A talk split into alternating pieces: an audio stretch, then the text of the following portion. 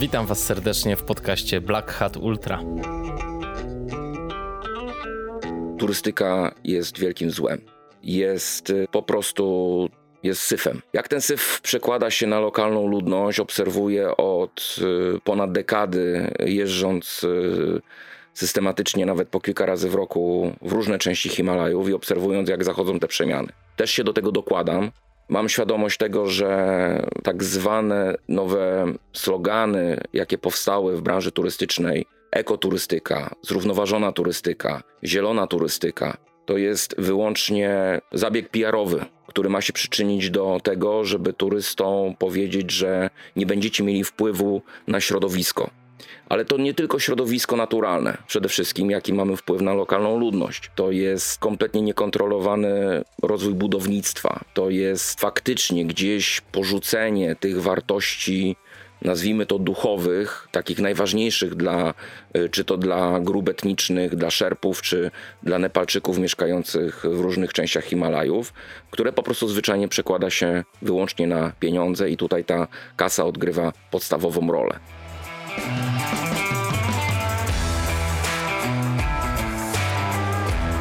To był Bartosz Malinowski. Ja nazywam się Kamil Dąbkowski i witam Was serdecznie w podcaście Black Hat Ultra.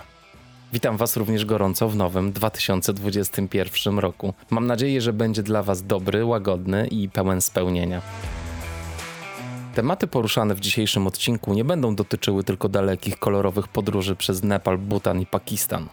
Ale tym razem pokonanie wielkiego szlaku himalajskiego przez Bartosza Malinowskiego i Joannę Lipowczan stało się pretekstem do porozmawiania o etycznej turystyce. W świecie, gdzie na Mount Everest ustawiają się kolejki, a na niezdobyte zimą zabójcze K2 wspinają się amatorzy poszukujący rozgłosu, w świecie, gdzie biały człowiek dociera do najdalszych zakątków świata tylko dlatego, że chce, bo pieniądze nie stanowią już żadnej bariery, to zapominamy o ludności lokalnej i o wpływie, jaki na nich wywieramy.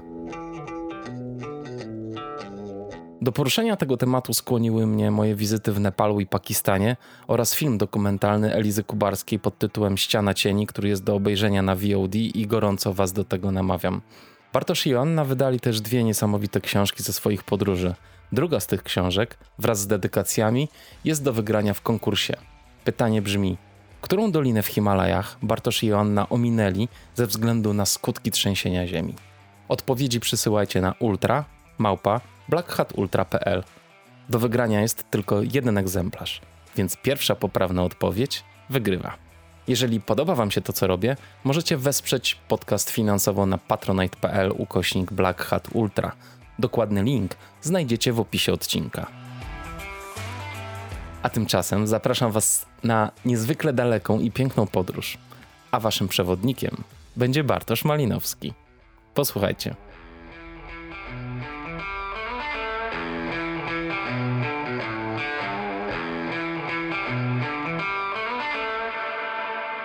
Cześć Bartosz, witam cię serdecznie. Dzień dobry, witam. Cześć.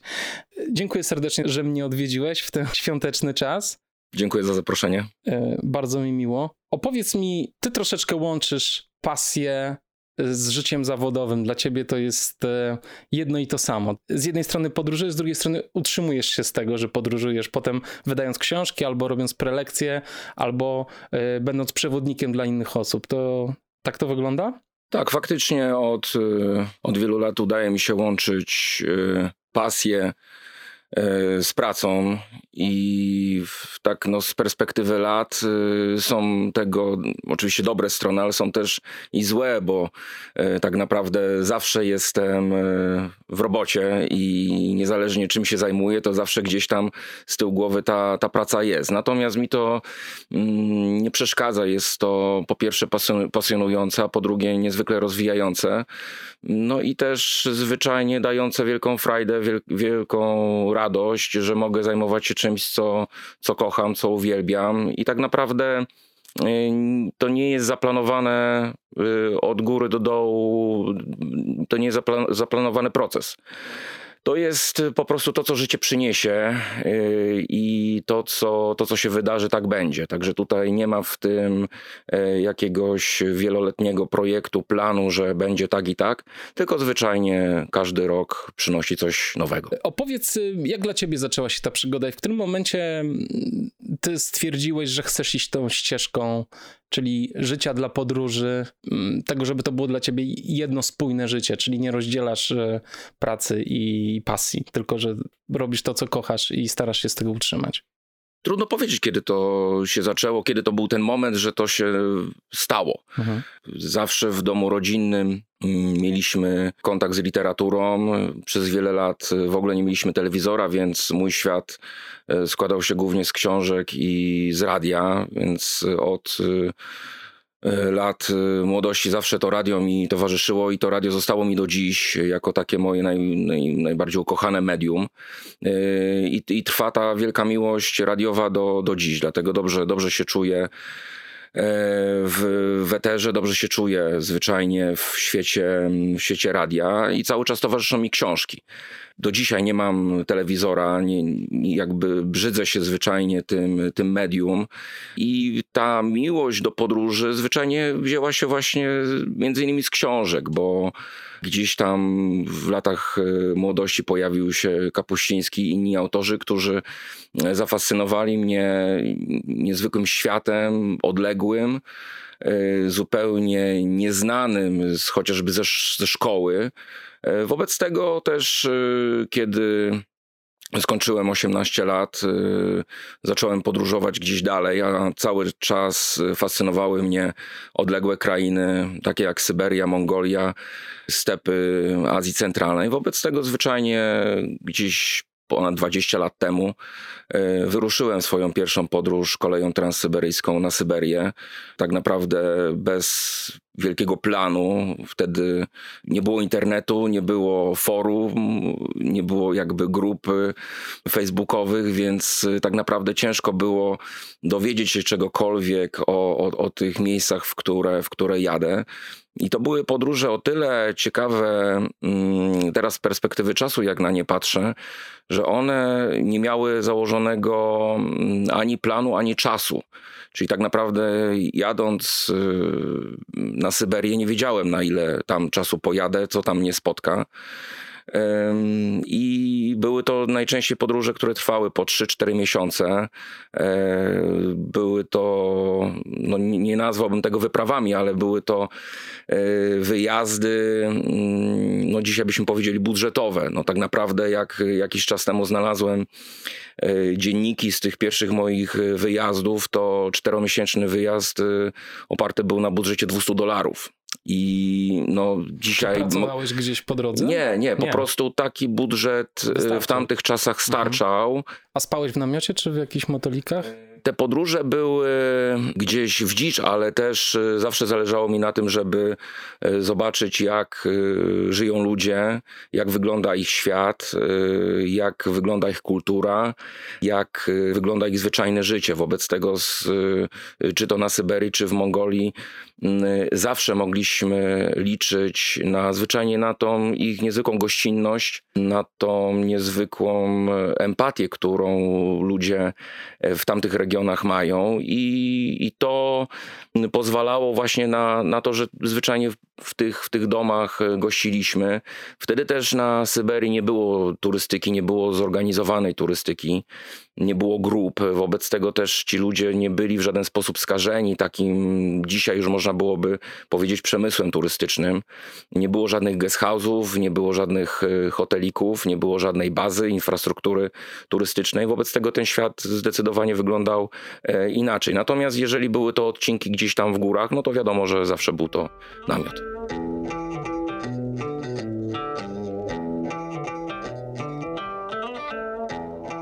Kilka lat później pokonałeś niezwykłą trasę z Jakucka do Kalkuty. 8000 kilometrów, zajęło ci to 6 miesięcy. Wyprawa wydaje się być e, dosyć abstrakcyjna i hardkorowa. Opowiedz mi, jak doszło do tej wyprawy.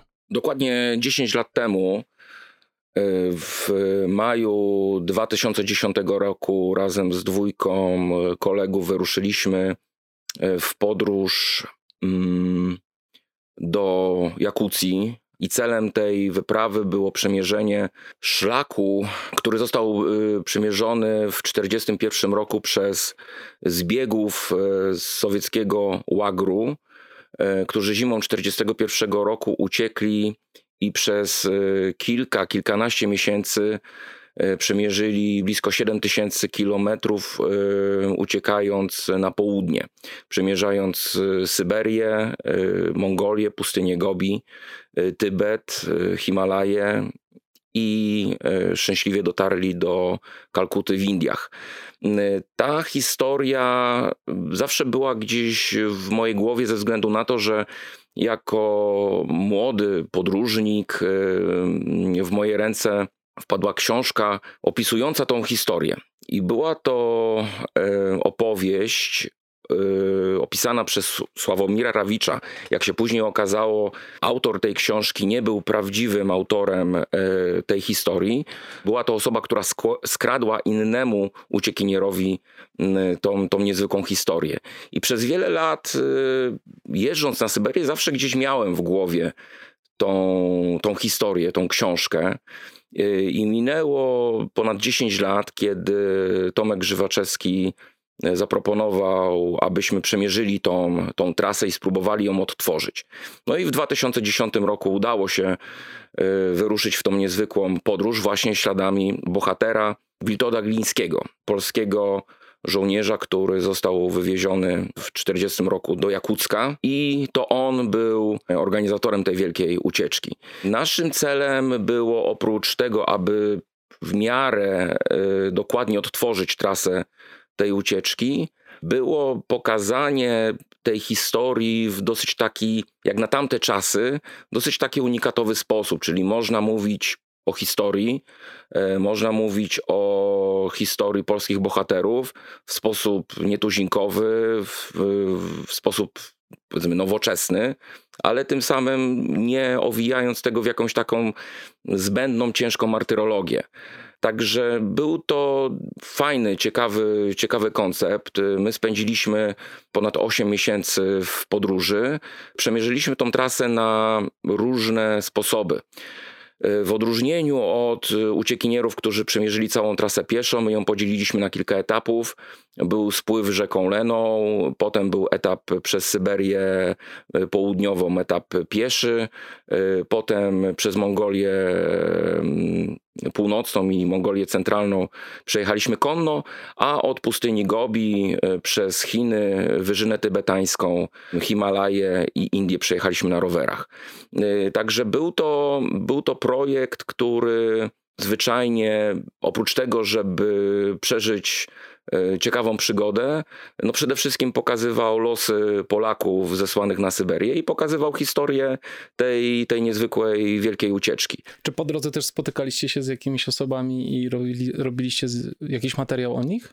Yy, tak, po drodze cały czas zbieraliśmy materiały i odnośnie gułagów, yy, które znajdowały się w północnej Syberii. Yy, rozmawialiśmy z mieszkańcami i to w każdym, na, ca na całej trasie, także był to niesamowity kalejdoskop tych, tych materiałów reporterskich, bo no też przemierzaliśmy bardzo różne religie, bardzo różne kultury, różne kraje. I to, to, co zapadło mi w pamięci, y, to przede wszystkim to, że przez te 8 miesięcy przemierzaliśmy drogę, na której nie spotkaliśmy y, żadnych turystów. Pierwszych obcokrajowców, pierwszych turystów spotkaliśmy w stolicy Nepalu, w Katmandu po ponad 7 miesiącach drogi. Także był to szlak, gdzie zwyczajnie przez te ponad pół roku byliśmy tylko w trzyosobowym zespole i zwyczajnie nikogo, nikogo wokół nas nie było. A powiedz jeszcze, czemu podjęliście decyzję o tym, żeby nie tylko iść, ale również właśnie spływać kajakiem czy podróżować na rowerze? Z czego to wynikało? E, wynikało to z naturalnego ukształtowania i, i, geograficznego i pół roku, jakie występują w tych częściach Azji. E, my przemierzaliśmy północną Syberię, Republikę Sacha, w okresie wiosny. Dlatego też wyruszając wiosną mieliśmy tylko możliwość przemierzenia tego odcinka właśnie spływając w górę potężnej rzeki Lena. A kiedy dotarliśmy do Bajkału, rozpoczęliśmy etap pieszy i pieszo dotarliśmy do granicy z Mongolią. Sama Mongolia zawsze będzie kojarzona przede wszystkim z nomadami, z koczownikami i z końmi. Wobec tego też no, naturalnym środkiem transportu w Mongolii jest, są konie. No i my też taki, taki środek transportu wybraliśmy. No i te kilkaset kilometrów konno udało się przemierzyć. Y, rower no, był też takim naszym takim elementem bardzo wdzięcznym, bo jednocześnie mogliśmy przemierzać to o sile własnych mięśni, a jednocześnie w miarę pokonywać duże odległości. Y, zatem gdybyśmy się zdecydowali na przejście całego tego odcinka pieszo, no myślę, że no ta wyprawa zajęłaby no co najmniej dwa, trzy razy więcej czasu. No zwyczajnie nie mogliśmy sobie e, na to pozwolić, żeby poświęcić na to taki, taki odcinek czasu. Tym bardziej, że nie zależało nam tutaj na powiedzmy jakimś wyczynie o charakterze sportowym, wyczynowym, y, czy jakimś wyczynie ekstremalnym, chociaż wiele tych sytuacji ekstremalnych było. Natomiast y, przede wszystkim zależało nam tutaj na pokazaniu, przybliżeniu tej historii, e, pokazaniu chociażby historii II wojny światowej, który, który w dosyć ciekawy sposób wydawało nam się, że moglibyśmy pokazać. Dlatego też y, po mm, kilkumiesięcznym, nazwijmy to śledztwie reporterskim udało nam się odnaleźć prawdziwego bohatera tej historii, Witolda Glińskiego, który po II wojnie światowej razem e, z armią Andersa przedostał się do Wielkiej Brytanii i z oczywistych powodów nie mógł wrócić do Polski. Zatem do śmierci żył w Korwali w południowej Anglii e, i udało się go odnaleźć. Pojechaliśmy do niego do domu na podstawie tego spotkania nagraliśmy film dokumentalny Długi Marsz Witolda Glińskiego, w którym e, Witold opowiadał przez e, tak naprawdę przez kilka dni całą historię tej, tej wielkiej ucieczki. E, był to pierwszy, pierwsza część tego projektu Long Walk Expedition, w którym nagraliśmy film. Potem była wyprawa, z, tego, z tej wyprawy również powstał film Długi Marsz 70 lat później. E, opisujący już całą naszą wyprawę, jak ona dokładnie przebiegała. A to wspaniały materiał. Można gdzieś zobaczyć te filmy? One są ogólnodostępne? Czy... E, z tego co mi wiadomo, filmy nie są dostępne. E, producentem filmów czy prawa autorskie do tego filmu prawdopodobnie ma Telewizja Polska, więc raczej wątpię.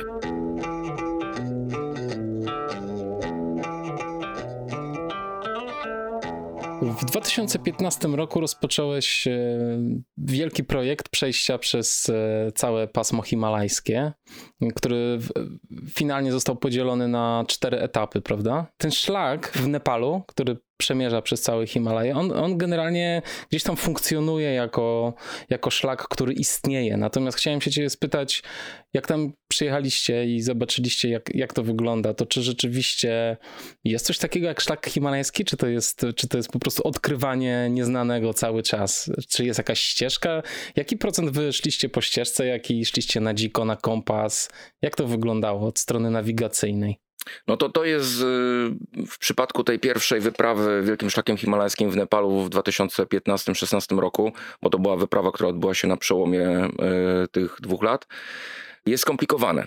Dlatego, że sama nazwijmy to linia, bo używając y, terminologii szlak turystyczny, możemy odnieść wrażenie, że mamy tutaj do czynienia ze szlakiem, który jest w Polsce, który jest w innych górach Europy, czyli oznakowana trasa.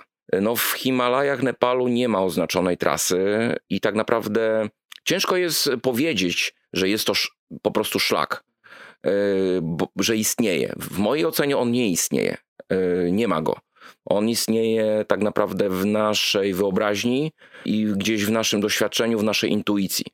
Jest zaznaczony, co prawda, na mapach Great Himalaya Trail, wielkiego szlaku himalajskiego. Nawet jakiś GPS jest... można kupić, jakiś track. Widziałem na stronie. Gdzie... Owszem, do, do, do traku za chwilkę mhm. wrócimy, jak, jak wygląda korzystanie z traków. Natomiast y, tutaj największym wyzwaniem jest y, umiejętność nawigacji E, terenoznawstwa i umiejętności doboru drogi w terenie, który nie jest oczywisty. E, można byłoby powiedzieć, że te ścieżki i te regiony stosunkowo proste to są regiony turystyczne, czyli region Kumbu, region Everestu, region Manaslu i region Anapurny. Pozostałe części, y, te, te regiony popularne, można powiedzieć, że to będzie około 10% całej trasy. 90% trasy to są nieoznakowane w żaden sposób y, regiony. Nie ma ani znaczków na drzewach, nie ma znaczków na kamieniach, nie ma żadnego szlaku, y, nie ma żadnych tabliczek, nie ma żadnego opisu tej, tej trasy i też nawet kiedy byśmy chcieli dowiedzieć się od miejscowych, y, jak przejść z punktu do punktu, to w większości żaden miejscowy nie będzie potrafił na to odpowiedzieć, bo zwyczajnie nie wie o czym my do niego mówimy.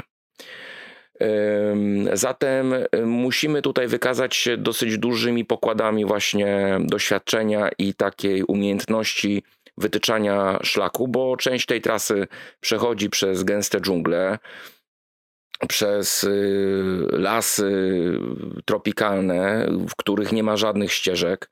Te ścieżki jeszcze kilkanaście, kilkadziesiąt lat temu prawdopodobnie były.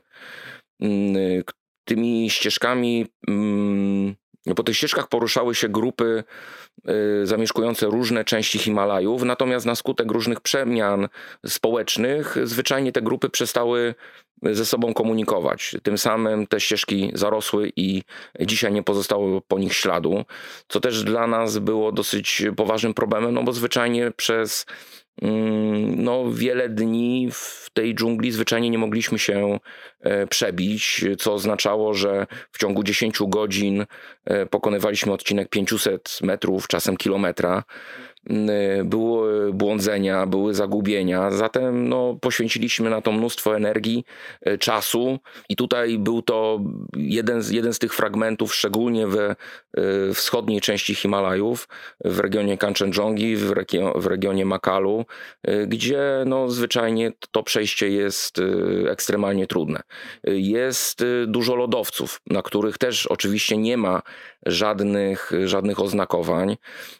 Takim elementem wspierającym nawigację są kopczyki e, ułożone z kamieni. E, te kopczyki można spotkać tak naprawdę we wszystkich górach świata.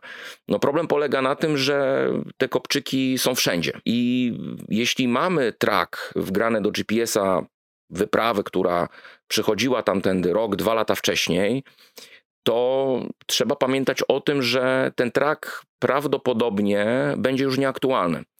E, szczególnie właśnie w takich regionach jak lodowiec. Ze względu na to, że to są góry bardzo dynamicznie zmieniające się. E, czy to będzie lodowiec, czy to będzie nawet ścieżka trawersująca zbocze, ze względu na to, że praktycznie każdego roku, a w okresie dwóch lat to niemalże na 100%, tej ścieżki już nie będzie. Ze względu na to, że albo nastąpił obryw, lodowiec cały czas pracuje, powstają nowe szczeliny, nowe rozpadliny, E, dlatego też nawigacja po takim lodowcu no zwyczajnie jest trudna. My mieliśmy jeszcze o tyle mm, trudniejszą sytuację, jeśli chodzi o poruszanie się w tych najtrudniejszych miejscach, ze względu na to, że, że wyprawa odbyła się w 2015 roku, bezpośrednio po wielkim trzęsieniu ziemi, które e, nastąpiło mm, w kwietniu 2015 roku i ten y, rok był czasem, kiedy Nepal odwiedziła najmniejsza liczba wypraw. Tym samym nie mogliśmy liczyć na wsparcie jakichkolwiek innych wypraw, żeby dowiedzieć się, jak wygląda dany odcinek. W normalnych czasach zawsze można jakąś, jakiś trekking, jakąś wyprawę czy z przewodnikami e, lokalnymi e, spotkać i dowiedzieć się po prostu, jak wygląda dalszy, dalszy etap przejścia. Natomiast my w większości nie spotykaliśmy nikogo. E, góry były świeżo po, po trzęsieniu ziemi, dlatego też w wielu regionach nie mieliśmy żadnej informacji zwrotnej na temat, jak wyglądają dane regiony. W tym trzęsieniu ziemi, szczególnie w centralnej części Himalajów w Nepalu, czyli w regionie Langtang i Helambu, zginęło ponad 10 tysięcy ludzi. Ponad 100 tysięcy ludzi e, straciło dach nad głową, a blisko milion ludzi była w jakimś tam stopniu poszkodowana. Zatem ogromna tragedia. I kiedy dotarliśmy w, do centralnej części Himalajów, mieliśmy bardzo poważny problem z tym, jak przejść właśnie ten odcinek.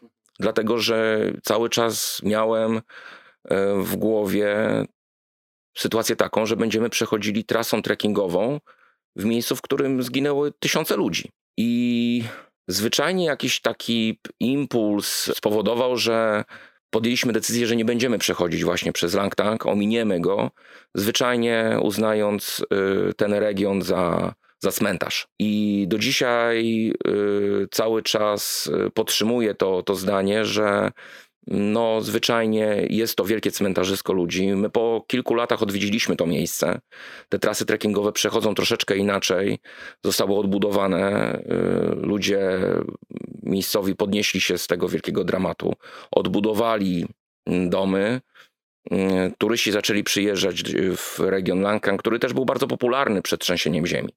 Natomiast minęło wiele lat, zanim, zanim ten ruch trekkingowy wrócił e, w ten region. Natomiast jest to niesamowicie smutny e, obraz. Gdyby mm, grupa turystów trafiła w ten region, to prawdopodobnie nawet by nie zauważyła, co się tam wydarzyło. Tak szybko ten region y, się odbudował. Natomiast jest kilka takich miejsc, gdzie no, przechodzi się z takim y, no, wielkim dreszczem na plecach y, i zwyczajnie no, ze smutkiem, ze łzami w oczach, no bo widzi się po prostu po horyzont y, wioski, które zostały zmiecione z powierzchni ziemi i cały czas pod tymi kamieniami y, ci ludzie są i, i nigdy się nie uda ich wydobyć. Mhm.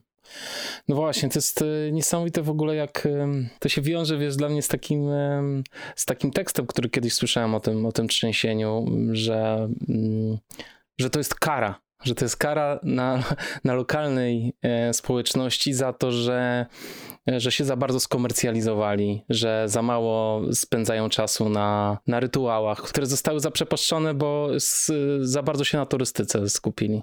Co ty myślisz o tym? Słyszałeś o takiej opinii? No oczywiście to jest, wiesz, to jest takie próba duchowego wytłumaczenia, co się tam wydarzyło. E, jak ty słyszysz coś takiego, to, to mm, co myślisz? E, no myślę przede wszystkim to, co wiadomo. E, było trzęsienie ziemi na skutek zetknięcia się e, dwóch płyt tektonicznych, które już wisiały na włosku. W marcu i w kwietniu 2015 roku odbyła się wielka konferencja w Katmandu wielu światowych geologów i osób zajmujących się trzęsieniami ziemi i potwierdzili to, że to trzęsienie ziemi nastąpi. Problem polega tylko na tym, że nie można w żaden sposób oszacować czasu, kiedy ono nastąpi, bo może ono będzie za tydzień, może za miesiąc, może za rok, a może za 100 lat. To y, po prostu jest y, problem wynikający y, z braku możliwości obecnie przewidywania takich sytuacji. No i nastąpiło. Ja bym, ja jestem ateistą, nie, nie, trudno mi się odnieść do tego, żeby do, dorobić do tego w pewnym sensie jakiś motyw związany z, z karą, czy z tym, co się dzieje y, w Nepalu, jeśli chodzi o komercjalizację, czy o porzucenie y, wartości duchowych. Y, to się dzieje oczywiście, tylko podkreślam, że ruch turystyczny w Nepalu tak naprawdę odbywa się w dwóch regionach. To będzie Anapurna, czyli trekking wokół Anapurny i trekking do, do bazy południowej, do sanktuarium Anapurny i to będzie Everest. I tak naprawdę te dwie grupy koncentrują około 90% ruchu turystycznego, y, ruchu trekkingowego w Himalajach. Y, jeżeli przyjrzeć się na pozostałe części, czy to będzie Makalu, y, Kanchenjunga, czy właśnie Langtang, Helambu, rozwijające się coraz mocniej Manaslu, to mamy tutaj raptem 5-7% w tych wszystkich grupach ruchu trekkingowego. Y, natomiast pozostała część y, Dolpo, Mustang, Far West Nepal, Rara, Humla, y, Hilsa to są regiony, które, które są odwiedzane przez kilka, maksymalnie kilkanaście osób rocznie. A są regiony, które są nieodwiedzane wcale. Nie ma, nie ma tam żadnych wypraw. To też wiąże się z różnymi motywami. No po pierwsze, w całą prowincję Far West Nepal to są regiony, do których w ogóle bardzo ciężko się dostać. E, leżą daleko na, na zachodzie. Samo dotarcie w ten region zajmuj, może zająć nawet 7-10 dni. Nie ma tam żadnych ośmiotysięczników. Nie ma wypraw spinaczkowych, nie ma wypraw trekkingowych, nie ma żadnej infrastruktury, nie ma też żadnych takich szlaków zbliżonych do tego, co jest właśnie chociażby w regionie Anapurny, które są dosyć dobrze oznakowane, są wyraźne ścieżki. Na całej trasie jest e, doskonała baza noclegowa, żywieniowa, są knajpki, jest internet, gorący prysznic, pełne wyżywienie, sklepy z, ze sprzętem i tak Tam tego wszystkiego nie ma. Wobec tego też y, potrzebny jest namiot, potrzebna jest żywność, y, potrzebna jest umiejętność poruszania się w takim terenie. Dlatego y, no my przymierzając ten od momentu Anapurny, to był koniec listopada 2015 roku, do stycznia 2016 roku, nie spotkaliśmy ani jednego turysty przez ponad, ponad miesiąc czasu, także... Ale to no, też było spowodowane tym trzęsieniem i, tak, ziemi. Tak, i trzęsieniem ziemi i też regionem i też późną porą roku.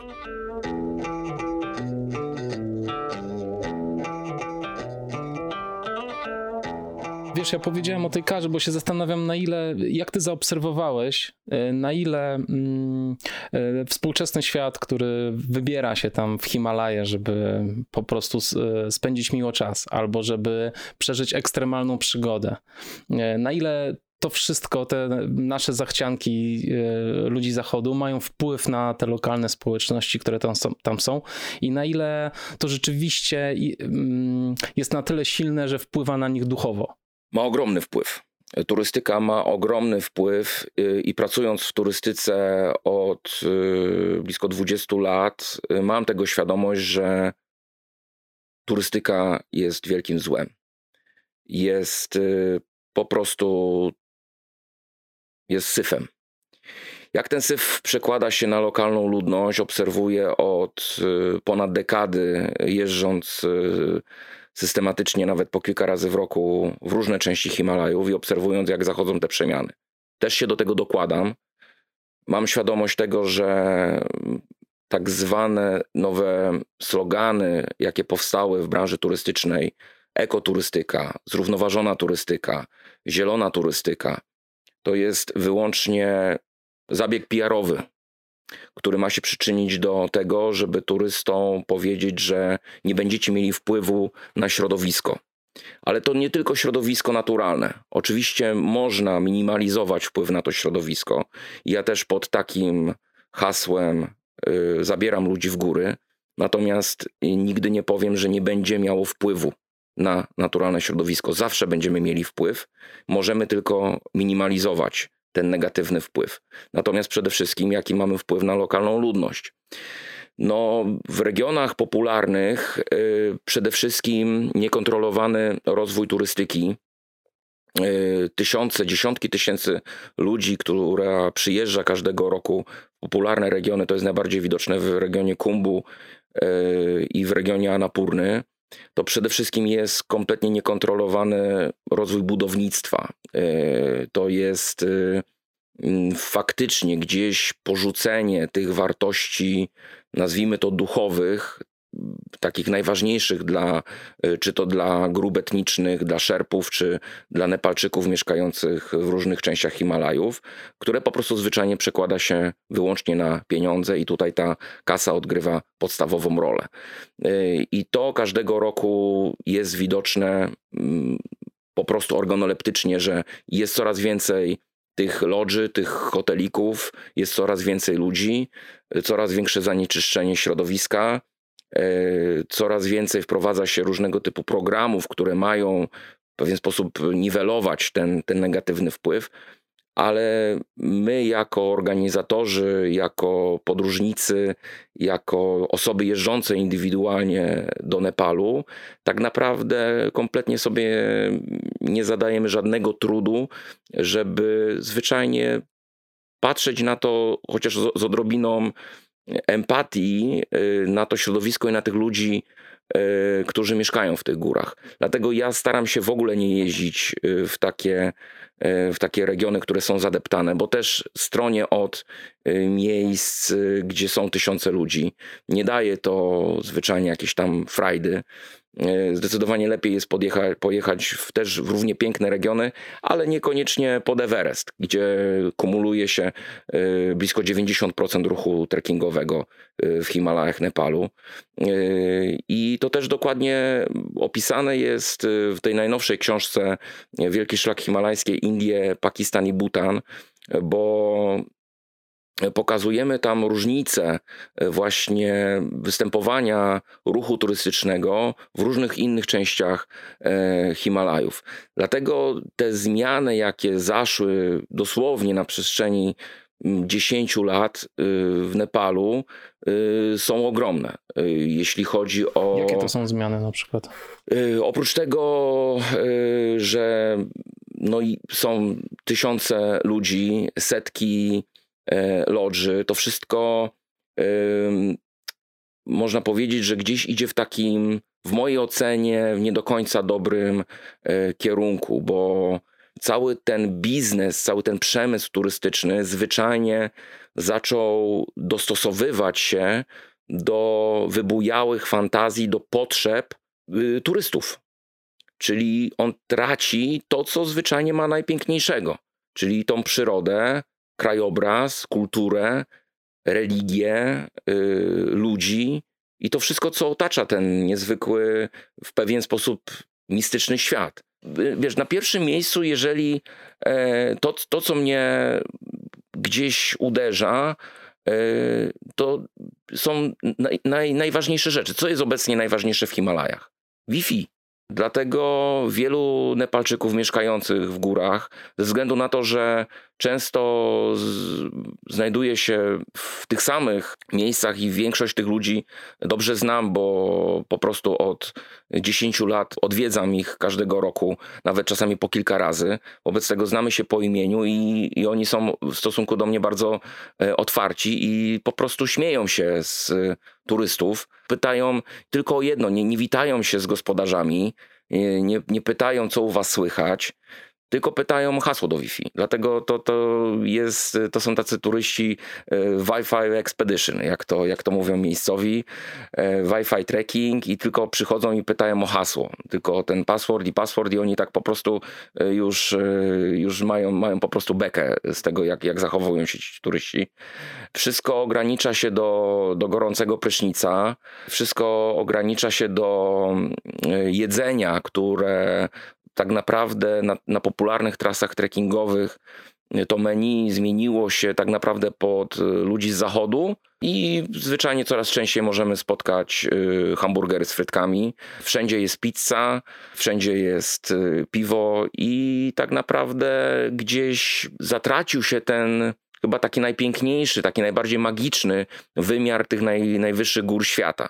Że te góry jak obserwuję po zachowaniach turystów z różnych części świata, one są takim, takim dodatkiem, gdzieś tam są na 10-20 miejscu. Zdecydowanie najważniejsze to, żeby mieć prąd, żeby móc naładować telefon, jest potrzebne e, Wi-Fi i, i pizza. Nie chciałbym, żeby, żeby dalej ten, ten świat e, tych trekkingów właśnie szedł w tą drogę. Tym bardziej, że odbiło się to też na bardzo poważnych problemach ludzi miejscowych, chociażby z punktu widzenia śmieci, z punktu widzenia wody, y, zanieczyszczenia środowiska. Yy, dlatego, że no, wszyscy na tej turystyce, na tych turystach chcą zarobić. I nie ma w tym nic złego, bo po to się pracuje na takiej trasie trekkingowej, żeby zwyczajnie zarabiać na edukację yy, dzieciaków, żeby móc ich wysłać do szkoły z internetem i tak dalej. Yy, ale i płaci Nepal za to gigantyczną cenę. I mogę podać tutaj chociażby taki przykład, kiedy trasę wokół Anapurny pokonuje każdego roku kilkadziesiąt tysięcy ludzi. I każdy turysta, każdy trekker ma wpojone, ma wmówione to, że no, żeby dobrze się nawadniać na takiej trasie, to trzeba przyjąć średnio 4-5 litrów wody dziennie na tych wysokościach, na których się poruszają. I to jest prawda. Problem polega tylko na tym, że ci trekersi kupują wodę butelkowaną w butelkach jednorazowych, butelkach plastikowych. Tam jest y, w, w Himalajach Nepalu jest dystrybucja tylko w jedną stronę. Czyli towar jest y, przewożony do wiosek, natomiast butelki śmieci nie są już zwożone na dół, nie ma recyklingu i teraz łatwo przeliczyć, jeżeli na trasie mamy 25-30 tysięcy ludzi w ciągu wysokiego sezonu, czyli październik, listopad, w ciągu tych dwóch miesięcy będzie to liczba w okolicach 50 tysięcy ludzi i każdy z nich codziennie zostawia 5 butelek, a na trasie jest 15-25 dni, no to mamy tutaj y, setki tysięcy butelek każdego roku, które po prostu zostają w tych górach. Mhm. Dlatego zostały utworzone y, przez lokalności społeczne y, programy niwelowania tego negatywnego wpływu na środowisko, między innymi poprzez stawianie filtrów na wodę, i taki filtr czerpie bezpośrednio wodę z gór, jeszcze dodatkowo jest filtrowany i dosłownie za kilka rupi można sobie do własnej butelki nalać takiej czystej wody. Woda w Himalajach Nepalu jest czysta. Ja nawet piję wodę bezpośrednio z kranu, bez jakiegoś dodatkowego oczyszczania i nigdy ani, ani ja, ani nikt z moich uczestników na, na trasie nigdy nie miał żadnych problemów e, żołądkowych, e, problemów zdrowotnych. E, problem polega na tym, że turyści nie korzystają z tych filtrów. Dlaczego? Trudno powiedzieć. Albo nie wiedzą, lokalni przewodnicy rzadko informują, prowadząc grupy, mówię o przewodnikach nepalskich, e, rzadko informują turystów, że e, korzystajcie sobie z tego, z tego filtra, bo ta woda jest czysta, jest zdrowa i jest dużo tańsza, bo mniej więcej 30 razy tańsza niż butelka wody.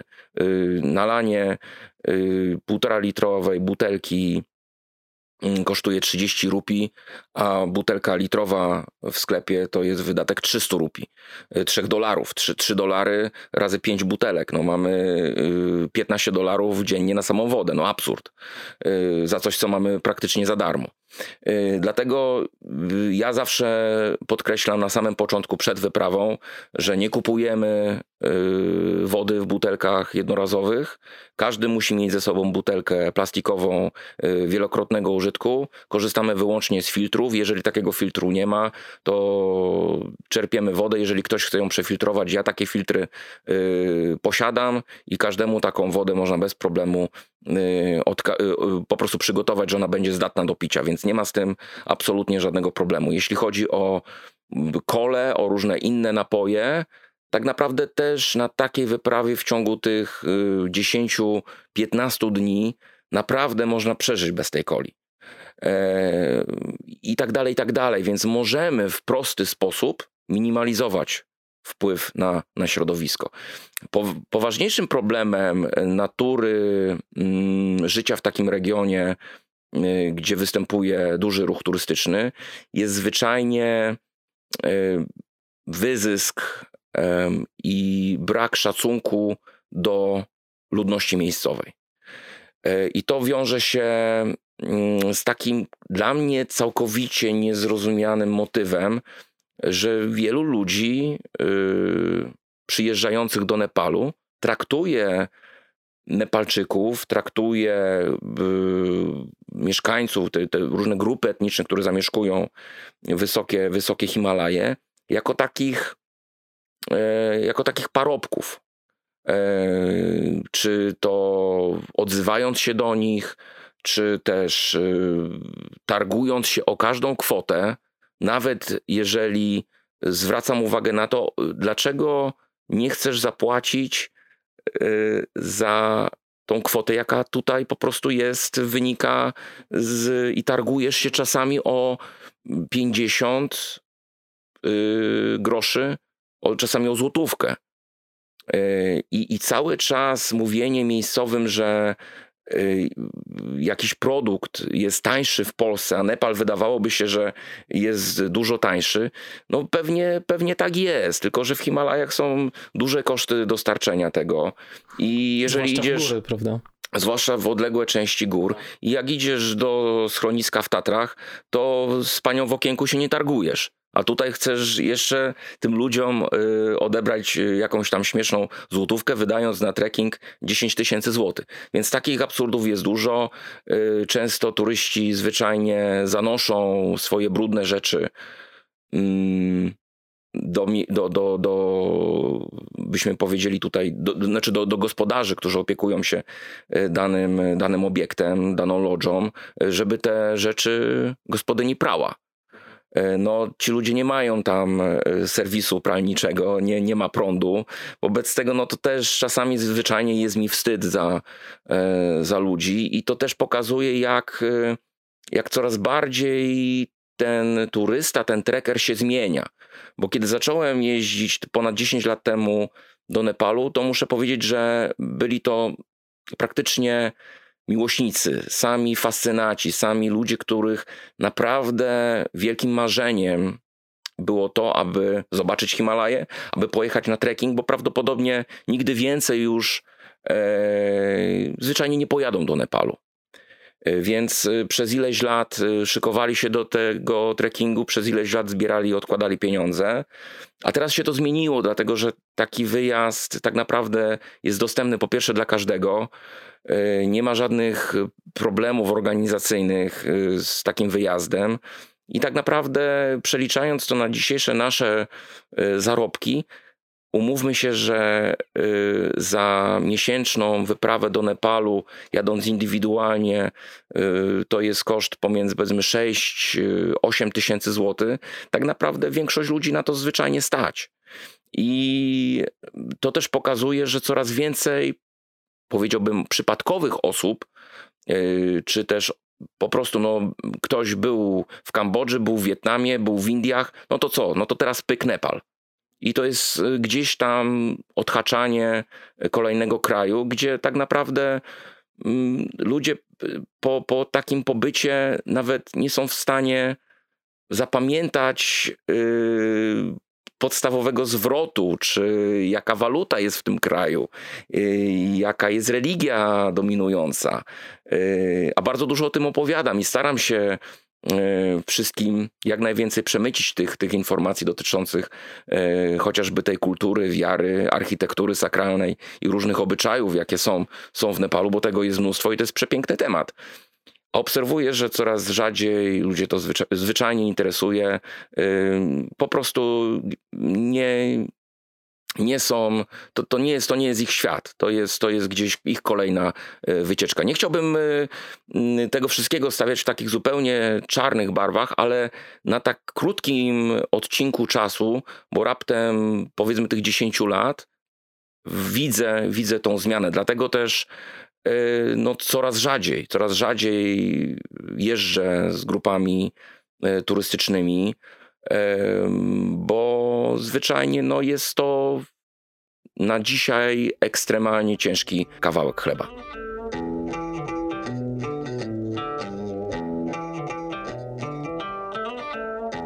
To jest też ciekawe, że mm, ten świat takiego trekkingu, nazwijmy to amatorskiego, o którym mówisz, na tym się nie zatrzymuje ten problem, bo to samo dotyczy profesjonalistów, którzy wspinają się na Mount Everest, czy teraz mamy jakiś, jakiś e, totalny tłok pod K2, wszyscy będą chcieli wejść e, zimą po, po raz pierwszy na K2 i to, co mówisz o tym, o tym trekkingu amatorskim, to się przenosi też na ten świat profesjonalny czy też półprofesjonalny, bo właśnie na te najwyższe szczyty gromadzą ludzi kompletnie nieprzygotowanych do tego, jakby bez też szacunku dla pokoleń himalajstów wcześniejszych. Ludzie po prostu, po prostu chcą wejść. No. E, świat gór wysokich e, i wypraw, szczególnie na, mm, na najwyższe szczyty korony Himalajów i Karakorum, szczyty znajdujące się w koronie Ziemi, to są tak e, czasami mówię o tym, że to są takie, takie góry, którym strasznie im współczuję, e, bo zwyczajnie one są oblężone i stały się zwyczajnie maszyną do robienia pieniędzy. Koniec, kropka. E, góry wysokie, te najwyższe wierzchołki stały się zwyczajnie formatem przemysłowej, wysokogórskiej turystyki. W tej chwili większość szczytów ośmiotysięcznych i w Himalajach, i w Karakorum e, znajdują się zwyczajnie w ofertach e, biur e, wyprawowych, biur turystycznych. Wobec tego tak naprawdę za tym stoi wyłącznie kasa i obserwuję takie, takie zdarzenia, których świadkiem byłem już wielokrotnie, że w góry wysokie będą szli za chwilę ludzie, którzy właśnie w tym momencie w bazie są po raz pierwszy w górach. Po raz pierwszy właśnie zakładają raki. Po raz pierwszy zakładają uprząż. I po raz pierwszy uczą się tych najprostszych węzłów i po raz pierwszy biorą w ręce czekan. Zatem pokazuje to, jak y, ten świat himalajski y, został zawładnięty przez niekontrolowany przemysłowy ruch, y, który opiera się wyłącznie na, na pieniądzach, a tutaj nie ma górnej bariery. Obojętne, ile będzie ta wyprawa kosztowała, szczególnie jeżeli chodzi o Everest, szczególnie jeżeli chodzi o wyprawy w, na szczyty w koronie Ziemi, nie ma znaczenia, ile będą kosztowały pozwolenia i ile będzie ta kosztowała ta wyprawa. Dlatego, że każdego roku permity, zezwolenia na wejścia y, na ośmiotysięczniki i na góry w koronie ziemi cały czas idą w górę i to czasami nawet po 50, czasami po 100%. Y, najwyraźniej to widać y, po Aconcagule, góry w, w Argentynie, w Ameryce Południowej, gdzie każdego roku praktycznie ten, to zezwolenie rośnie o 100%. Okazało się, że mimo tak gigantycznego wzrostu cen, Y, proporcjonalnie liczba turystów rośnie o 300%. Więc wiadomo, że y, na tym cały czas będzie się zarabiać i będzie ten przemysł się coraz, będzie, coraz bardziej się będzie e, rozwijać. E, no i oczywiście no tutaj też pojawiają się te wszystkie problemy, które mają miejsce na trekkingach, czyli śmieci, pojawiają się problemy fekaliów, e, pojawiają się problemy z zagrożeniem zdrowia i życia dla wszystkich osób pracujących w tym biznesie, szczególnie dla osób pracujących na esfolach, na, na lodowcach, na, dla osób, które poręczują te wszystkie drogi y, za tak naprawdę no, niewspółmiernie małe zarobki do tego, ile ludzie płacą za, mm, za takie wyprawy. Dlatego y, czy to będą tragarze, czy to będą szerpowie wysokogórscy, y, czy to będą inne osoby pracujące w obsłudze, cały czas mówimy tutaj o wyzysku na wręcz nieprawdopodobną skalę. I nawet w przypadku trekkingów Y, analizując ten, ten problem, kiedy z kilkoma agencjami przeprowadzałem y, bardzo wnikliwe rozmowy, jak wygląda przepływ pieniędzy pomiędzy firmą a bezpośrednio pracownikami już w terenie, no okazuje się, że płacąc 15-20 dolarów za dzień pracy tragarza, który ma około 20 kilo ładunek do przeniesienia za, dziennie, Yy, firma pobiera czasami 15, a czasami 17 dolarów, a 3 dolary płaci temu tragarzowi. Wobec tego już tutaj pokazuje, yy, że ten system jest kompletnie zły. Problem polega tylko na tym, że ani wyprawy wysokogórskie, wspinaczkowe, ani wyprawy trekkingowe nie mają możliwości, nie mają możliwości wniknięcia w tą strukturę. Nie mają możliwości ominięcia tego, tej organizacji, tego, tego, tego, tego przemysłu e, i tego, i tego wyzysku. Dlatego ja też e, najczęściej renegocjuję warunki umowy z, z agencjami, e, schodzę do maksymalnego minimum, czyli umawiam się z agencją, że to nie będzie 20 dolarów za dzień pracy tragarza, tylko 10 dolarów za dzień pracy tragarza. Oni i tak, i tak zapłacą mu te 5 albo 3. Natomiast ja w tym momencie tą dniówkę, te 10 dolarów dziennie zostaje mi w kieszeni. Mhm. I ja po, po trekkingu jestem w stanie z trekkingu trwającego 20 dni każdemu dać dodatkowo 200 e, dolarów plus tipa. No mhm. z tipami jest tak, że jest e, ten, ten napiwek jest czymś normalnym w Nepalu. No w przypadku grup już czasami jest o to problem, bo zwyczajnie ludzie nie chcą tego tipa płacić, bo skoro oni już wiedzą, że już zapłacili za, za tą wyprawę, za te usługi, za te świadczenia, zwyczajnie żal im jest zrzucić się nawet czasami po 50 dolarów mhm. Y, na, dla ekipy, która pracowała dla nich przez 3 tygodnie, żeby zwyczajnie im podziękować y, za ten trud mm, pracy, którą, którą włożyli, a trzeba podkreślić, że ci ludzie pracujący na wyprawach, czy to będą tragarze, czy to będą kucharze, czy to będzie przewodnik, czy przewodnik wysokogórski, cały ten staw, który dla nas pracuje, to są ludzie, którzy robią wszystko, y, żeby nam było dobrze. Mhm. Zrobią wszystko, żebyśmy byli bezpieczni.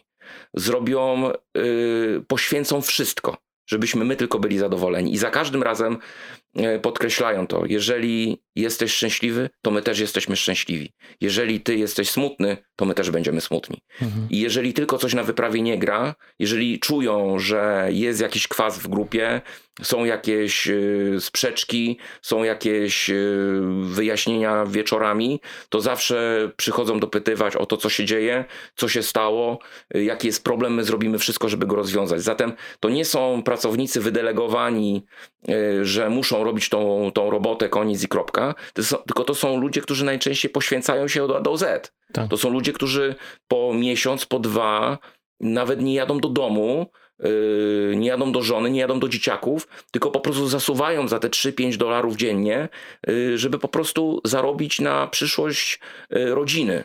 E, więc e, ogromne poświęcenie, ogromne wyzwanie e, i, i, robią wszystko, żebyśmy przede wszystkim byli bezpieczni. Czasami wstają o trzeciej w nocy hmm.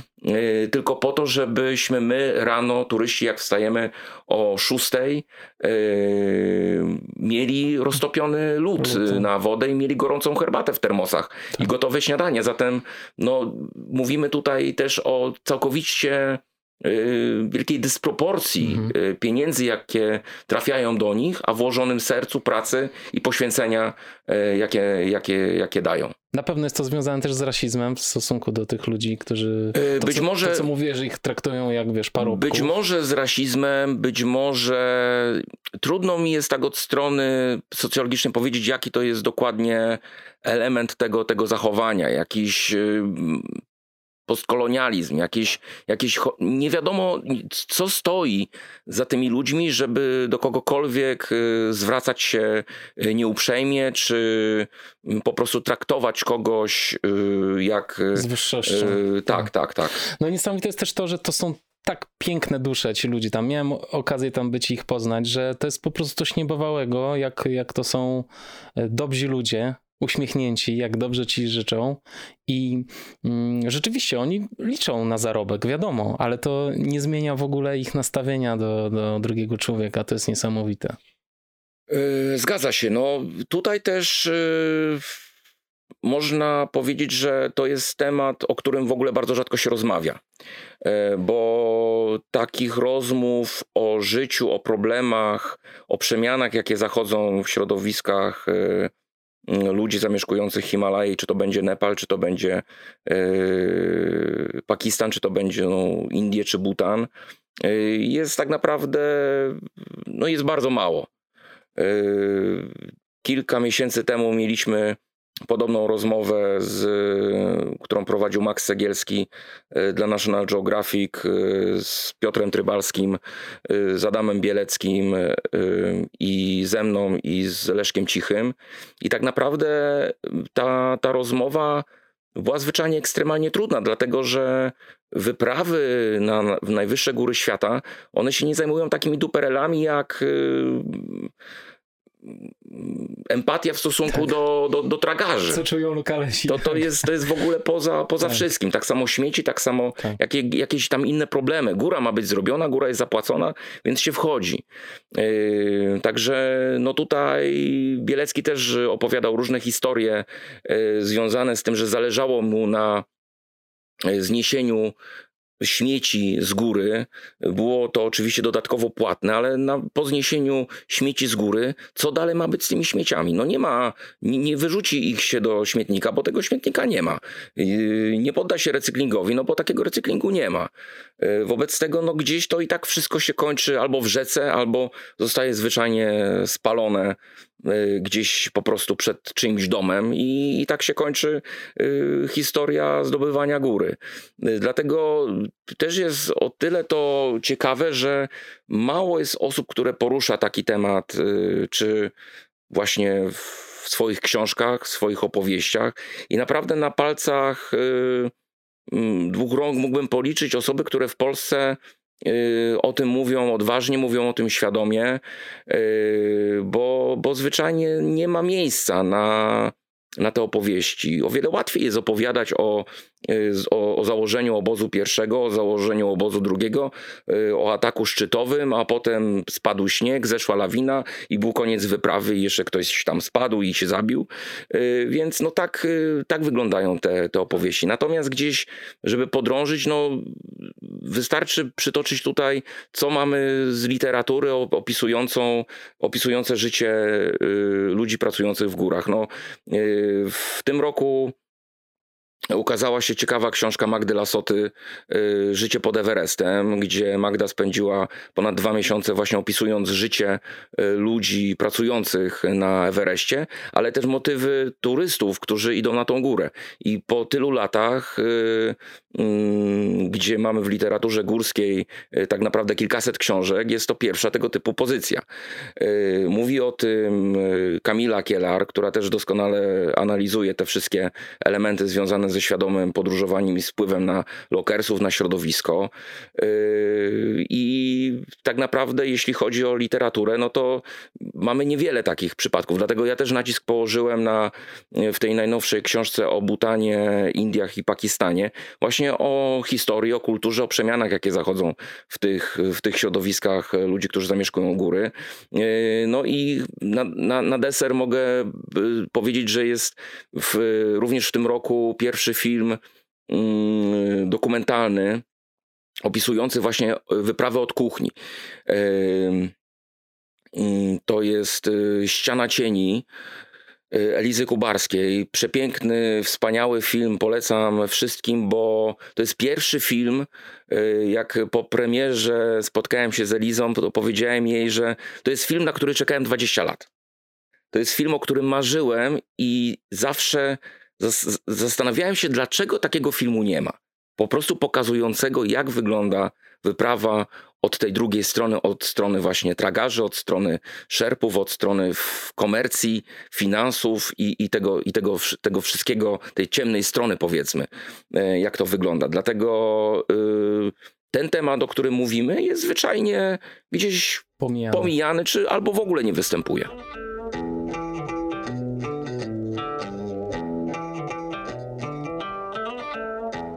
W takim razie, co możemy zrobić? Bo wydaje mi się, że nikomu nie zależy na tym, żeby zmienić tę sytuację, bo zarówno turyści chcą wchodzić na te szczyty, a lokalesi chcą mieć pieniądze na, na edukację dzieci. Co możemy zrobić? Nie jeździć w te najbardziej zatłoczone miejsca? Ja bym zaczął od tego, że ym, problem finansów w przypadku najwyższych gór świata polega na dystrybucji tych środków, które trafiają do chociażby Ministerstwa Turystyki Nepalu. Te pieniądze najczęściej trafiają na rządowe konta, tak naprawdę później gdzieś przepadają. Zarabiają na tym agencje, zarabia na tym rząd, no i jakieś tam ochłapy dostają ludzie, którzy poświęcają często życie, pracując na rzecz y, Himalajstów, na rzecz wspinaczy. I myślę, że tutaj jest y, przede wszystkim kwestia tego, aby zacząć mówić głośno o tym, że ten przepływ pieniędzy, bo to są dziesiątki, setki milionów dolarów każdego roku, że te pieniądze zwyczajnie muszą być w końcu dystrybuowane w partnerski, w uczciwy, gdzieś w lojalny sposób. To się prawdopodobnie nie stanie w takim kraju jak Nepal. To jest mrzonka, to jest utopia. To, to nie mamy tutaj nawet o czym marzyć, że, żeby się to zmieniło. Oczywiście trzeba zacząć o tym mówić, e, trzeba próbować dokonywać jakichś zmian, chociażby takich jak wprowadzony całkowity zakaz, y, nie wiem, no, sprzedaży tych butelek z wodą, butelek jednorazowych. Y, no, pomysłów i możliwości jest wiele. Skończywszy na ograniczeniu, uspokojeniu ruchu turystycznego w tych najbardziej newralgicznych punktach parków narodowych, czy w tych miejscach, gdzie no, tych turystów jest najwięcej. No to oczywiście będzie Kumbu, oczywiście będzie trasa do, do Everestu yy, i na pewno będzie to Everest. No też nie ma tutaj limitów. Te limity kiedyś były, te limity potem były zwiększane, potem te limity zostały w ogóle zniesione. Zatem każdego roku yy, po prostu ilość y, zezwoleń jest wydawana do oporu. Tyle, ile będzie, tyle, tyle osób y, po prostu będzie mogła próbować na tą górę wejść. Żaden urząd, y, ani ministerstwo, ani organizacje, których jest mnóstwo w Nepalu, nie podejmują takiej dyskusji. I widzę, że tak naprawdę olały temat całkowicie. Problemem jest to, że każdy po prostu chce na tym zarobić jak najwięcej. I każde obostrzenia, jakie by były wprowadzone, czy to na przykład limity, od razu przekładają się na to, że tych pieniędzy będzie mniej, a każdy chce na, na tym się nachapać jak najwięcej. Więc no tutaj mm, możemy mówić tak naprawdę o, mm, o, o, o temacie, który jest zamknięty i prawdopodobnie przez najbliższe lata nikt go nie tknie. Przykładem rozwiązań, jakie zostały wprowadzone w innych krajach, które funkcjonują, jeśli chodzi o organizację ruchu turystycznego, to jest chociażby Butan, w którym y, nie ma limitów osób, które mogą udać się w góry. Te limity były, one były naprawdę ekstremalne, bo e, było to nawet po tysiąc osób rocznie, które mogły odwiedzić Butan. Każdego roku te limity były zwiększane, ale w końcu zostały całkowicie zniesione. Być może wrócą w przyszłym roku, to, to czas pokaże. Natomiast jest to forma e, uregulowania pieniędzy, przepływu, e, jak jest to całkowicie transparentne, ile pieniędzy trafia na wyprawę, ile zarabiają tragarze, ile zarabia na tym król, ile zarabia na tym królestwo. I to nie jest jakiś wielki szwindel. To jest po prostu w pewien sposób y, tak zorganizowane, że jest pełna jasność, ile co kosztuje i jak to funkcjonuje.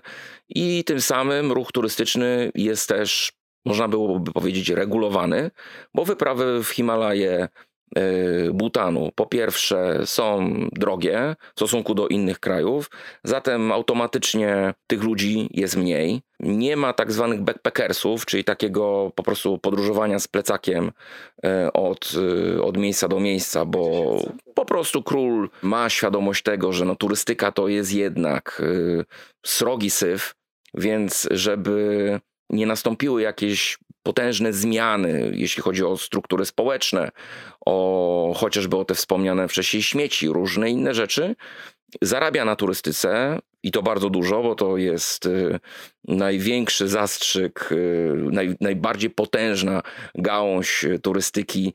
To jest taki paradoks butański, że Butan jest y, na szóstym miejscu najrzadziej odwiedzanych krajów w świecie. Y, jest jednym z najbiedniejszych krajów świata, a najwięcej zarabia na turystyce. Ile w tej chwili dziennie kosztuje przebywanie w Butanie? 250 y, dolarów w, szczycie, w wysokim sezonie, 280 dolarów za dzień, a wyprawy takie trekkingowe w zależności od długości, w zależności od regionu, to są ceny mniej więcej około 400-500 dolarów za dzień. Niesamowite. Y, zatem, czy w cenie jest przewodnik? Czy... W cenie jest wszystko. W mhm. cenie jest wszystko, czyli zorganizowana wyprawa, y, przewodnik, y, taki opiekun tej, tej grupy, horsemeni, osoby, które, cała karawana, w naszym przypadku to było 10 koni, cały sprzęt, y, pełne wyżywienie i tak dalej, i tak dalej. Także no tutaj y, oczywiście jest to ekstremalnie drogi wydatek, bo jeżeli udajemy się na wyprawę trwającą miesiąc, no to jakbyśmy mieli przeliczyć 30 dni razy 500 dolarów na osobę, no to koszt jest astronomiczny, ale król stwierdził, że no te pieniądze mogą w pewien sposób zniwelować ten wpływ negatywny na na środowisko. E, więc te pieniądze z turystyki w Butanie płyną. Oczywiście mówimy teraz teoretycznie, bo e, mamy 2020 rok, gdzie wpływów z turystyki ani w Nepalu, ani w Butanie, ani w Indiach e, nie było praktycznie żadnych. Jedyną częścią Himalajów, które zarabiały na turystyce, to były Himalaje Pakistanu i, i Karakorum.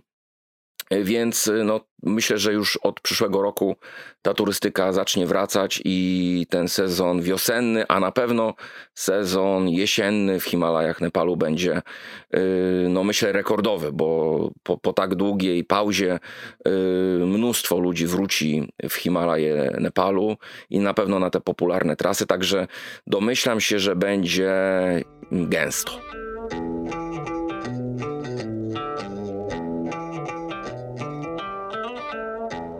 Przeszedłeś Himalaję od y, Nepalu po Butan. Y, masz, znalazłeś jakieś takie swoje miejsce, gdzie byś chętnie teraz pojechał i rozbił namiocik i posiedział trochę? Owszem, owszem. Y, trudno jest powiedzieć o takim, o takim miejscu moim ukochanym. Tych miejsc jest dużo. Przepiękny jest region płaskowyżu Deosai w Himalajach Pakistanu, pomiędzy y, granicą, pomiędzy Kaszmirem a Nangą Parbat. Jedno z najbardziej niezwykłych miejsc, jakie, jakie udało mi się zobaczyć, jakie udało mi się przejść na Wielkim Szlaku Himalajskim. Kompletna dzicz, setki kilometrów gór 6-7 tysięcznych z niezwykłymi krajobrazami, e, niezwykle cenne przyrodniczo. Park Narodowy Deosai to miejsce to jest płaskowyż, który jest drugim co do wysokości płaskowyżem świata i jest też największym siedliskiem niedźwiedzia brunatnego w Himalajach. E, absolutnie unikatowe miejsce i też całkowicie po, pominięte. Tak naprawdę mogę powiedzieć, że całkowicie nieodkryte, bo nawet kiedy prosiłem o opinię na temat książki, które znalazły się na czwartej stronie okładki, e, różne, różne osoby, e, to kiedy z Krzyśkiem Wielickim rozmawialiśmy właśnie o tym, czy, mm, czy znał, czy słyszał o płaskowyżu Deosai, o tej części w Himalajach. On mówi nie, właśnie pierwszy raz dowiedział się o, o, o, tej części Himalajów, bo nawet nigdy nie miał pojęcia, że takie coś się tam znajduje. Yy, dlatego też no, jest Nanga Parbat, ale wszystko to, co jest wokół, tak naprawdę jest, jest dzikie. Także yy, przepiękny region na, na skitury, przepiękny region do takiej wyprawy właśnie yy, z Pulkenem. No, niesamowity, niesamowite miejsce do takiej eksploracji, dlatego że mm, setki, jak nie tysiące gór, które żadna z nich nie ma nazwy, nie ma żadnego wejścia. Przepiękny region. W Himalajach yy, indyjskich to jest mnóstwo takich, takich miejsc, które no mocno zapadły yy, mi w pamięć i bardzo chętnie bym wrócił tam na jakąś dłuższą wyprawę, bo no te Himalaje indyjskie są tak naprawdę rozproszone po trzech częściach, bo jest ten, ten Kaszmir na pograniczu z Pakistanem, który no jest dla mnie światem bajkowym. To jest y, coś, co y, absolutnie zawładnęło moim sercem i głową i y, no, nie jestem w stanie opisać, jak przepiękny jest to region Himalajów. Myślę, że w tej części Himalajów zdecydowanie najpiękniejszy, najbardziej unikatowy, najbardziej niezwykły, a znowu poturbowany przez e, historię ponad 70 lat konfliktów, wojen, potyczek, e, dyskryminacji rasowej, która cały czas e, przez skrajnie, przez niezwykle dynamicznie skrajny nacjonalizm, no tak naprawdę jest znowu odcięta. I to nigdy nie był region popularny y, i do wypraw wspinaczkowych, i do, mm, i do wypraw trekkingowych, a mógłby być absolutnie Mekką i absolutnie numer jeden. Bo pod, pod kątem trekkingu jest to najpiękniejszy fragment tej części Himalajów, więc na pewno zawsze chętnie i, najczę- i najbardziej to bym wrócił do właśnie w Himalaje Kaszmiru i czy to będzie Pakistan, czy to będą Indie, y, na dłużej. Na dłużej, nawet na dwa miesiące, może na trzy, dlatego że to jest niezwykle y, rozległy region kompletnie nie, niezeksplorowany. Y, w Himalajach Nepalu mam kilka takich miejsc, które bardzo chętnie bym odwiedził, a które tak y, w 2015 roku y, dosyć szybko strawersowaliśmy ze względu na ostrą zimę, bo był grudzień, były pozamarzane wszystkie rzeki, były pozamarzane wszystkie źródła wody, dlatego też y, przechodząc górną część Dolpo i region Rary w regionie Far West Nepal, no musieliśmy bardzo mocno ograniczać czas pobytu w tych górach ze względu na ograniczoną ilość gazu, a ilość energii potrzebna do przetapiania tego lodu i śniegu jest na tyle duża, że zwyczajnie nie mogliśmy w tych górach spędzić więcej. Dlatego tak dosyć szybko strawersowaliśmy ten fragment y, Himalajów, ale marzymy o tym, żeby właśnie wrócić do y, Dolpo, do górnego Dolpo, które graniczy z Królestwem Mustangu. I to jest taki fragment gór, no można byłoby powiedzieć, całkowicie dziki. E, nie ma tam lodży, nie ma tam infrastruktury żadnej. To jest y, region, który układa się geograficznie na samym pograniczu z Tybetem i faktycznie ten Tybet, tą wyżynę tybetańską przypomina. To jest taki wielki, rozległy płaskowyż. Tak jak wspomniałem na początku, nie ma tam żadnych ośmiotysięczników, y, nie ma, y, nie ma żadnych charakterystycznych wysokich gór i ma bardziej krajobraz pustynny.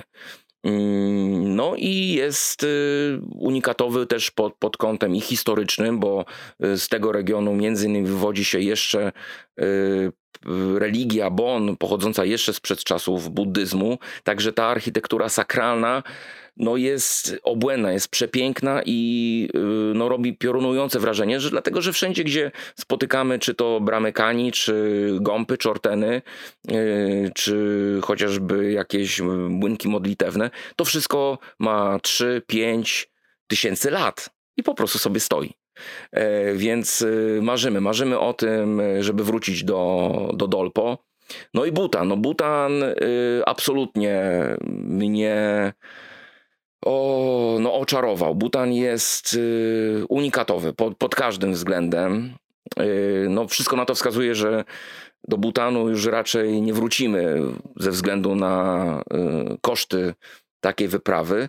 Natomiast y, bardzo bym chciał y, kiedyś jeszcze wrócić w te, w te regiony. Na pewno z lepszym sprzętem fotograficznym, być może z jakimś sprzętem filmowym, dlatego że w miejscach, które dotarliśmy, no zwyczajnie nikogo wcześniej nie było. I ta trasa, którą przechodziliśmy, była przechodzona tylko, tylko raz mniej więcej 15 lat temu przez brytyjskiego podróżnika Robina Bausteda, który jest autorem Great Himalaya Trail w Nepalu. I również jest autorem e, połączenia, stworzenia tej linii butańskiej. E, dlatego jak wróciliśmy do Polski po wyprawie z Butanu i odezwaliśmy się do Robina, że właśnie zakończyliśmy przejście również Butanu, no to powiedział, no to witam w elitarnym gronie, już jesteśmy we trójkę. I ten Butan faktycznie no, zrobił na mnie największe wrażenie, bo to jest kraj tak, tak niezwykły, czy to pod kątem krajobrazów, czy pod kątem przyrody, ale też niezwykły pod kątem tych wszystkich paradoksów, które w tym kraju są. To jest maleńki kraj wielkości województwa mazowieckiego, prawdopodobnie kraj o największej deniwelacji, bo na południu jest wysokość 100 metrów nad poziomem morza, a na północy yy, jest 7,5 tysiąca. W kraju, w którym jest yy, kilkadziesiąt szczytów powyżej 7 tysięcy metrów, z których każde jest y, górą dziewiczą. Te, te, te, wszystkie szczyty nie mają ani jednego wejścia, dlatego że są górami świętymi i król powiedział, że nie będzie tam wypraw wspinaczkowych i jeżeli ktoś się chce wspinać w Butanie, to maksymalnie do wysokości y, 6000 metrów. I takie zezwolenie można zdobyć maksymalnie do 6000, powyżej 6000 już y, takiego zezwolenia się nie otrzyma, góry są święte. Y, dlatego też żadnych wypraw wspinaczkowych y, w te góry nie ma, trekkingów też praktycznie nie mamy. Na 32-dniowej trasie w Butanie spotkaliśmy trzy grupy, y, z czego dwie grupy dwuosobowe, także no, ten, ten ruch y, trekkingowy w szczycie sezonu tak naprawdę można mówić, że na tych długich dystansach w Nepalu, w Butanie pojawia się dosłownie kilka może kilkanaście osób rocznie. Także e, Butan rozbudza moją fantazję bardzo i chętnie bym do niego wrócił. Natomiast no, wszystko na to wskazuje, że, że w 2021 roku no to będzie Nepal i w tej chwili też trwają przygotowania do wyprawy do Pakistanu, także no myślę, że ten rok 2021 będzie obfitował w takie nowe odkrycia, nowych, nowych miejsc w tych głównie zachodnich częściach Himalajów. A powiedz mi jeszcze Bartosz na zakończenie, bo ty jesteś cały czas w drodze, teraz może mniej, no bo mamy rok jaki mamy, ale y, czy jest takie jedno miejsce, które ty nazywasz domem? Hmm. Ja myślę, że domem jest to miejsce, którym w tym momencie jestem. I zwyczajnie tam, gdzie czuję się dobrze, gdzie się czuję bezpiecznie. I czy to będzie namiot w Himalajach, czy to będzie mieszkanie w Warszawie, czy to będą gdzieś moje ukochane miejscówki w Beskidach, czy w moim na, na, na moim najukochańszym Spiszu, to ty, w tym momencie to jest mój dom. Faktycznie no, mam taki tryb życia, że większą część roku spędzam w drodze, więc y, w takim domu, domu, w naszym mieszkaniu w warszawskim Ursusie jestem stosunkowo rzadko. Y, no można byłoby powiedzieć, że tak, to jest, to jest mój dom, ja na to mówię baza. To moja główna, główna baza, z której wszystko się zaczyna. No ale myślę, że ten dom, taki dom, dom dopiero przede mną. Bo też zwyczajnie planuję i marzę o tym, żeby na stałe przenieść się w góry polskie, w Beskidy bądź na Spisz, więc czas pokaże, gdzie, gdzie gdzieś tam na, na stałe osiądę. No i myślę, że wtedy będzie to w końcu ten mój dom. Fajnie, dziękuję Ci bardzo. Dziękuję bardzo.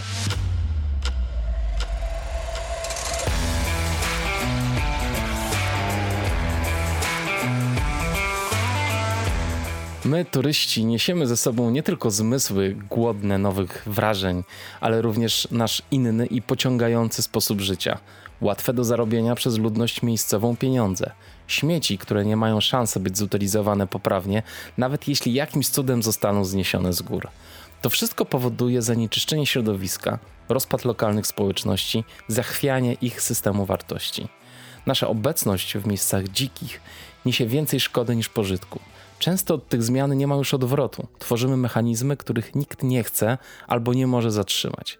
Miejscowi za cenę braku szacunku dla ich wysiłku i tradycji decydują się grać w tę grę, bo białe pieniądze są może czasem niebezpieczne, ale jednak dużo łatwiejsze i dużo większe, dając szansę na lepsze życie. I to jest kolejna rzecz, którą zostawiamy za sobą wyjeżdżając. Tę potrzebę do wchodzenia wyżej, do życia napędzanego naszymi pragnieniami, a nie potrzebami. Dziękuję serdecznie za wysłuchanie tego podcastu. Jeśli chcielibyście wesprzeć ten podcast finansowo, to zapraszam na patronite.pl ukośnik Black Hat Ultra. Jedynym finansowym źródłem wsparcia tego podcastu jesteście wy, słuchacze. Nie znajdziecie tutaj reklam, dlatego bardzo doceniam każdy wkład, a najniższy próg wsparcia to tylko 5 zł, więc gorąco namawiam. Dokładny link znajdziecie w opisie odcinka. Podcast można również wspierać w mediach społecznościowych, udostępniając informacje o nim w postach, relacjach i na tablicach. Taka aktywność i dzielenie się podcastem w mediach społecznościowych naprawdę bardzo dużo mi daje.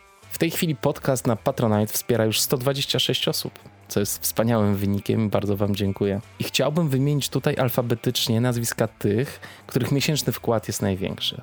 Są to Agnieszka Barczyk, Krzysztof Bednarz, Adam Bogdał, Magdalena Czernicka, Michał Stopa, Andrzej Gąsiorowski, Bieta Chryń-Morawska, Michał Janiak, Paweł Kaczmarek, Szymon Kubicki, Agnieszka Łęcka, Marek Maj, Wojtek Mąka, Agnieszka Miniti, Wojciech Pietrzok, Franciszek Polański, Łukasz Różanowski, Kamil Sowiński, Marcin Stefaniak, Przemysław Strąg i Edyta Winnicka. Ten odcinek podcastu Black Hat Ultra przygotowali Kamil Dąbkowski, prowadzenie i montaż oraz Piotr Krzysztof Pietrzak, transkrypcje i media społecznościowe. A autorem muzyki jest Audio Dealer. Jeżeli jeszcze tu jesteś, mam nadzieję, że u ciebie wszystko ok. Chciałbym ci życzyć wszystkiego, co najlepsze w nowym roku. Wiemy już, że może nie być łatwo, ale myślę, że cechy, które powinniśmy w sobie rozwijać, aby przetrwać ten trudny okres, to życzliwość, cierpliwość, empatia i skupienie na chwili. Nie wybiegajmy myślami w przód, ani nie rozdrapujmy ran z przeszłości. Żyjmy naprawdę i żyjmy świadomie. A jedyne takie życie to tu i teraz. Buźka.